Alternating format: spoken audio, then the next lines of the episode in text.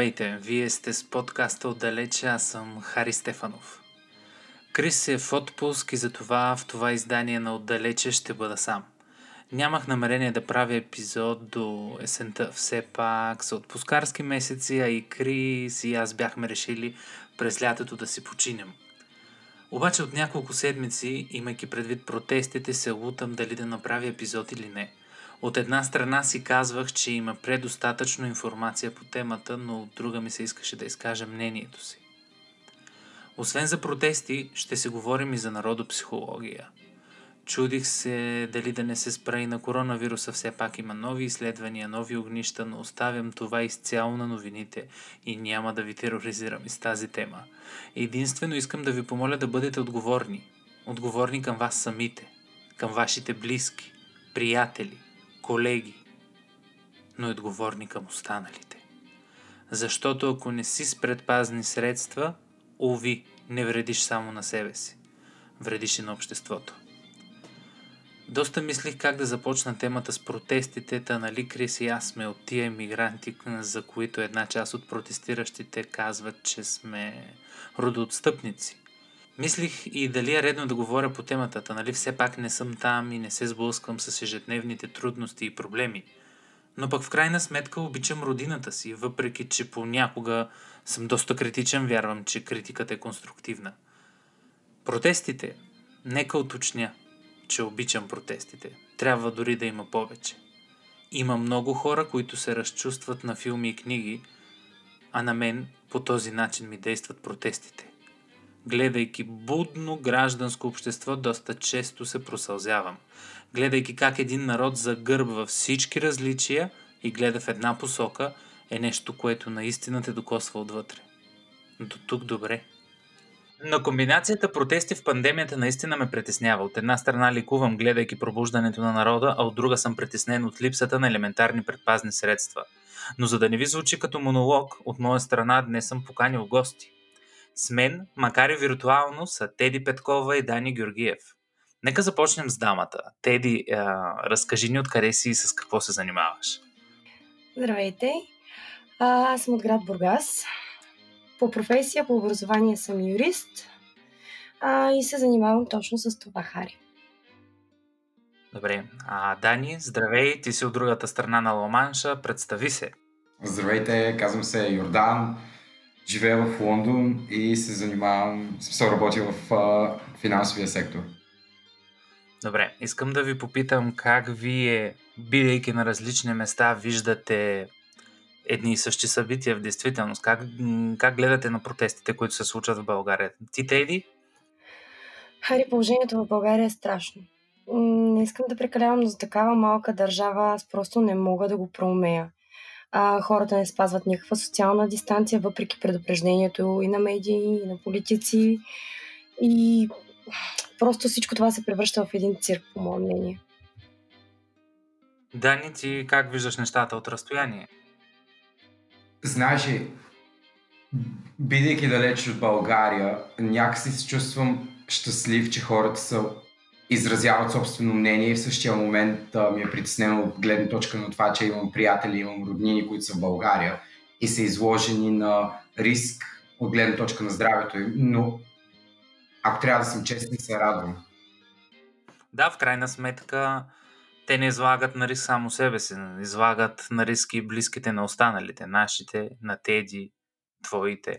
А в Лондон каква е ситуацията в момента? В смисъл, има ли има ли, да кажем, някакво, някакъв протест от страна на гражданите срещу мерките, които, които британското правителство е наложило? Гражданите не протестират. А, между другото, всички, се, всички спазват а, мерките, които се налагат от правителството. Има протести свързани с българския протест но това няма нищо общо с ситуацията в Англия като държава и като а, ситуацията, която е с, да кажем, нали, нашумелия вирус в момента. Добре, а смятате ли, въпросът ми е към двамата, вие ще решите кой първи ще ми отговори, смятате ли, че има зависимост от народопсихологията и протеста срещу правителството и мерките точно в този момент, когато най-малко имаме нужда да се излагаме на риск? Да, Хари, според мен определено има някаква връзка между двете. А, просто българина до такава степен е свикнал да мисли по този начин, че той не може да излезе от тази чарупка, от тази рамка. А, не случайно, аз мисля, че много пъти съм ти споменавала, като сме си говорили, че а, една от любимите, един от любимите ми цитати е на Джефри Сакс, който казва за България, за българите, за нас. Никъде другаде по света не съм виждал толкова много интелект и толкова много бедност на едно място. Просто българина винаги си мисли, че може да подобри по някакъв начин положението си, но за жалост това не е така. Дани, ти какво ще добавиш по темата? Знаеш, аз бих казал, че много важно първо да се замислим дали реално българина знае защо отвън и протестира и дали реално осъзнава сериозността на а, световна пандемия и последиците, което, които тази пандемия би дала като а, отражение на света. Не само финансово, но и като човек, в смисъл върху нас, хората. Така че смятам, че преди всичко българите би трябвало да осъзнаят защо протестират, да разберат сам, всеки сам за себе си приоритетите и за какво се бори след това да излязат навън и да кажат своето мнение. Аз мисля, че мотивацията на, на протеста е, е достатъчно достоверна и достатъчно. Има, има, има много фундамент в нея, но просто смятам, че моментът не е подходящия. Нагледахме се на какви ли не коментари и, те, и теории на конспирацията относно коронавируса и си спомних за тези мои съученици, които на времето казваха а, аз няма да уча биология, аз няма да уча химия, аз няма да уча физика, физика следователно няма, няма да обръщам никак, никакво внимание на тези предмети. Но когато започне да се тиражира една фалшива новина, свързана с теорията на конспирациите, точно тези хора са първите, които клъват кукичката. Хари, знаеш, аз не съм съгласен с теб в случая, защото това, кое си, какво си учил в училище и на кое не си обърнал чак такова внимание, не означава, че не можеш да изразяваш мнение. Смятам, че изразяването на мнение и начинът по който е правено в момента не е точното време и не е точният начин да бъде направено. Защото, както казах, има нещо малко по-сериозно, на което хората забравиха да обръщат внимание и това е здравето на, не само на мен, но здравето на всички около мен. Точно така, но аз нямам, нямам, нямам предвид а, а, някаква цензура. Всеки може да изказва мнение, но да кажем в последните няколко дни, как във всички социални мрежи, може би единствената, която се спасява е Инстаграм, защото е мрежа с друга тенденция. А, забелязвам теории на конспирациите, свързани с, с вакцини, които ще бъдат в, с наночастици в течен размер, които ще, ще започнат да ни променят генетично. Говорим за 5G мрежите и радиацията или връзката с раковите заболявания, а всеки човек, който е учил елементарни и има елементарни познания по физика и по биология, знае, че точно този тип излъчване няма нищо общо нито с раковите заболявания, нито с каквото е да било друго влияние. Това имам предвид. Имам предвид, че българина, българина обича винаги да е прав, българина обича да се чувства над всички останали, имаме някакъв доста краен патриотизъм, който много често ни води. Ти, примерно, Дани, живееш в, в Англия и сигурно си бил свидетел не един и два пъти на ситуации от типа на тези тук, където са толкова в кавички умни, а пък ние сме еди си какви, а в крайна сметка се оказва, че и аз и ти сме в техните държави, а те, дето уж са толкова глупави, техните държави са добре, а в крайна сметка ние се намираме в техните държави. Хари, виж, а, начинът по който мислим ние, за съжаление, не в, така, в по-голямата част от случаите не е правилен. А, не бих казал, че е, че е грешен, но не бих казал, че е на 100% правилен и мисля, че някак си забравяме да бъдем по-отворени към а, чуждото, към различното, към различното мислене. И точно по тази причина ще ти кажа, че, например, в Англия, когато има протест, хората имат ясна представа и знаят прекрасно защо протестират. Има една цел, която води всички на този протест. И са наясно най-веро... най-вероятно какво могат да изискват от дадена институция. Докато в протестите в България виждаме как изискват неща от правителството, които Конституцията, по, по Конституция правителството няма право да, да направи или изискват неща от президента Румен Радев, който по Конституция няма права да направи. Ами знаеш ли, а, със сигурност, когато излязат на протести, дори в Англия, а, има хора, които вярват в нещо различно, има хора, които протестират с различна цел, с различна идея, с различен мотив, но реално погледнато, когато, например, репор, репортер от национална телевизия ги попита защо сте тук, за какво протестирате, те знаят идеята на, на протеста, знаят цялостната концепция на протеста и причината за този протест.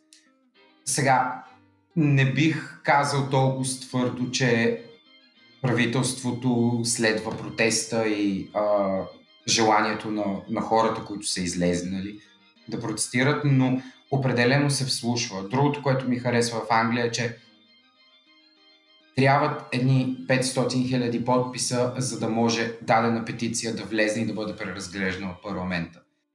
Ние гледаме протестите в София, в големите градове. Да ни разкажеш нещо за Бургас, до каква степен са масирани тези протести? А, протестите в Бургас Хари започнаха преди няколко дни. А, за жалост аз се озовах като жертва на един такъв протест, образно казано жертва. В Бургас протеста беше не пред общината, не пред областна управа, не пред някакво такова място. В Бургас протеста беше по главните улици, което предразполага към затварянето на главните улици и се създаде една такава нелепа ситуация, че а, отцепиха квартали един от друг. На мен ми се наложи от майка ми да се прибера до вкъщи и полицаите просто ми заявиха, че това е невъзможно в рамките от 5.30 до 8.30 по времето на протеста. Което в моя случай не беше толкова важно, защото аз отивах, примерно, да разходя кучето, нали, ще да изчака. Но ако е някой по-важен въпрос, примерно трябва някой да си вземе лекарствата или нещо такова, просто се получава една ситуация, че едните, за да изразят себе си, пречат на другите, които са в тежко положение, примерно.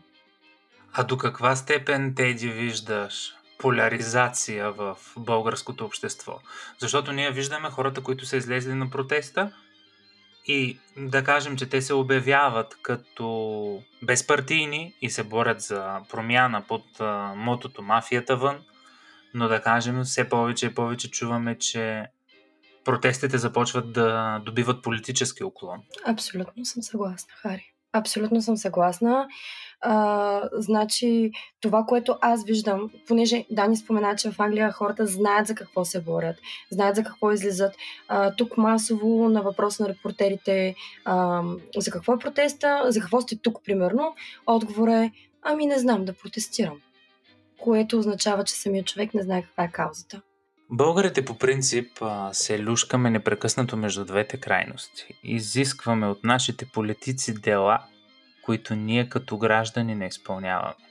Сигурен съм, че много от нашите слушатели, а и вие двамата ще се съгласите с мен, че е малко нелогично да очакваш политическата класа да не краде, когато ти не си плащаш данъците и се хвърляш букука от терасата.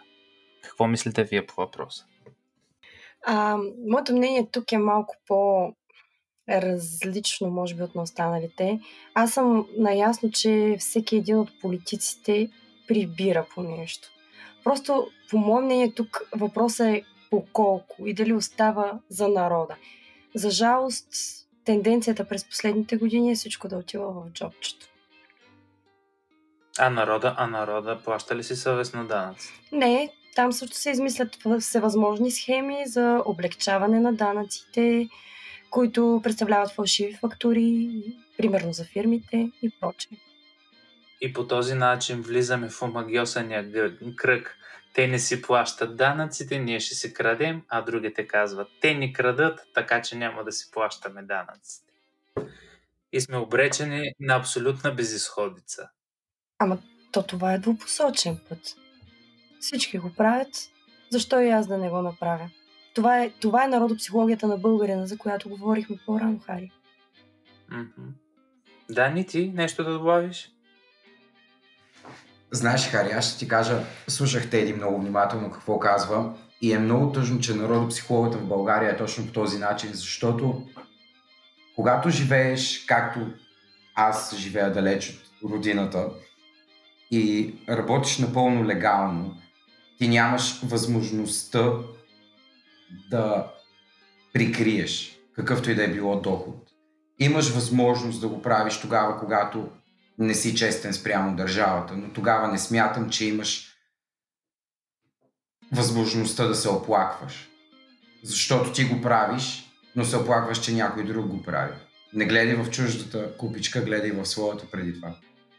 Как виждате нещата от гледна точка на, на събитията и на изискванията на протестиращите? Трябва ли правителството да подаде оставка сега или е безмислено да правим служебен кабинет, имайки предвид, че след, мес... след 6 месеца са редовните парламентарни избори?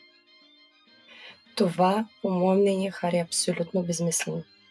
Преди няколко години историята помни, играхме абсолютно по същия сценарий.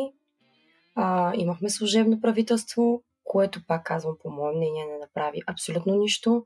Свалихме подобно на това правителство, което е в момента. И след като, след като назначихме служебно, няколко месеца след това имаше пресрочни избори и избрахме абсолютно същите хора да ни управляват. Някакси смисъла просто се губи. Почти убедена съм на 100%, че ако в момента ам, имаме предсрочни избори, ще се случи абсолютно също. Да, ние българите сме шампиони по недоволство и песимизъм. И накрая на, на изборната урна съмнявам се да излезе кой знае колко по-различен резултат, до момента в който не се появи новият рицар на бял кон. Така дойде Симеон Сакско-Бургоцки, след това Бойко Борисов, а може би следващия рицар на бял кон е Слави Трифонов. Дани? Знаеш ли, аз бих казал, че подкрепям протестите и единственото, което съм тъжен е, че хората протестират, но няма какво да предложат. Искат промяна, но нямат никаква идея, никакво решение. От една, страна, от една страна нямат идея и нямат решение, но от друга страна няма реална альтернатива на управляващите. А напълно съм съгласен с теб от тази гледна точка. Точно това исках да кажа, че Хората протестират, но те нямат альтернативно решение. Те протестират, но не могат да кажат ние искаме човекът Хикс да бъде там и ние искаме да слушаме човекът Хикс, той да ни води. По простата причина, че няма човек Хикс. Както ти даде за пример, Семен Саксо-Бургоцки, Бойко Борисов. Това са едни прекрасни истории, които се разказват, едни прекрасни приказки, в които хората вярват, те ги избират сами и след това те се оплакват. Но всъщност те не се оплакват само от хората, които са избрали. Те се оплакват от собствения си избор. Въпросът е до каква степен народа, българския, който протестира, може да стане и да каже да, аз направих грешен избор. А ти, Теди, нещо да кажеш по тази тема? Да. А, Хари, тук трябва малко да поспоря, колкото и да ми е неприятно създание, защото по мое мнение а, дори този човек Хикс да дойде след няколко месеца, положението ще е абсолютно същото. Просто сме влязли в един омагиосен кръг за момента, а, в който пристига някоя нова фигура, а, всичко за началото изглежда цветя и рози и след известно време нещата се връщат по-старо. Всички привикват към този създаден стереотип до момента. Преди няколко дни гледах репортаж по една от българските телевизии, който породи доста смесени чувства в мен и искам да попитам за вашето мнение. Маса протести в чужбина срещу българското правителство се случиха, но на един от тези протести, този в Брюксел, по време на заседанието на страните членки, българските граждани крещяха пред Европарламента и пред Еврокомисията – че Бойко Борисов е мафиот. Не смятате ли, че трябва да си перем керливите ризи вкъщи? Много компромати излязаха срещу Бойко. То не бяха записи, то не бяха СМС и то не бяха снимки. А, последните снимки, които споменах, бяха от спалнята му, с банкноти, с проче. Имаше обвинения, че са лично дрона на президента. За мен тези неща са си лично негови. Откъде са дошли, как са дошли. А, тези компромати не мисля, че трябва да стават а, публично достояние. Ари.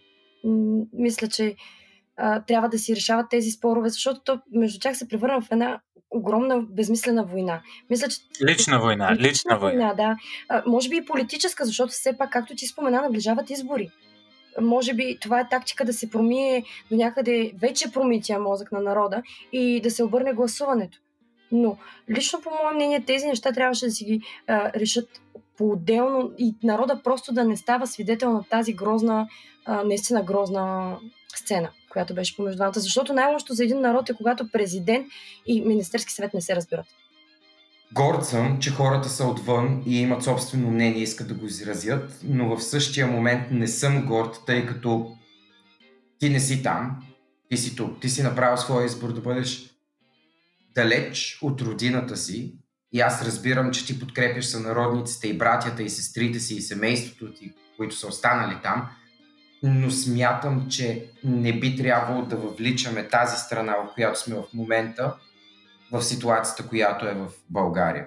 Искаш да протестираш, да, уважавам го, отиваш и протестираш. Когато не можеш, не го правиш, тъй като са прекалено грозни а, гледките, които се случват доста често на протести, които са породени от ситуация в България.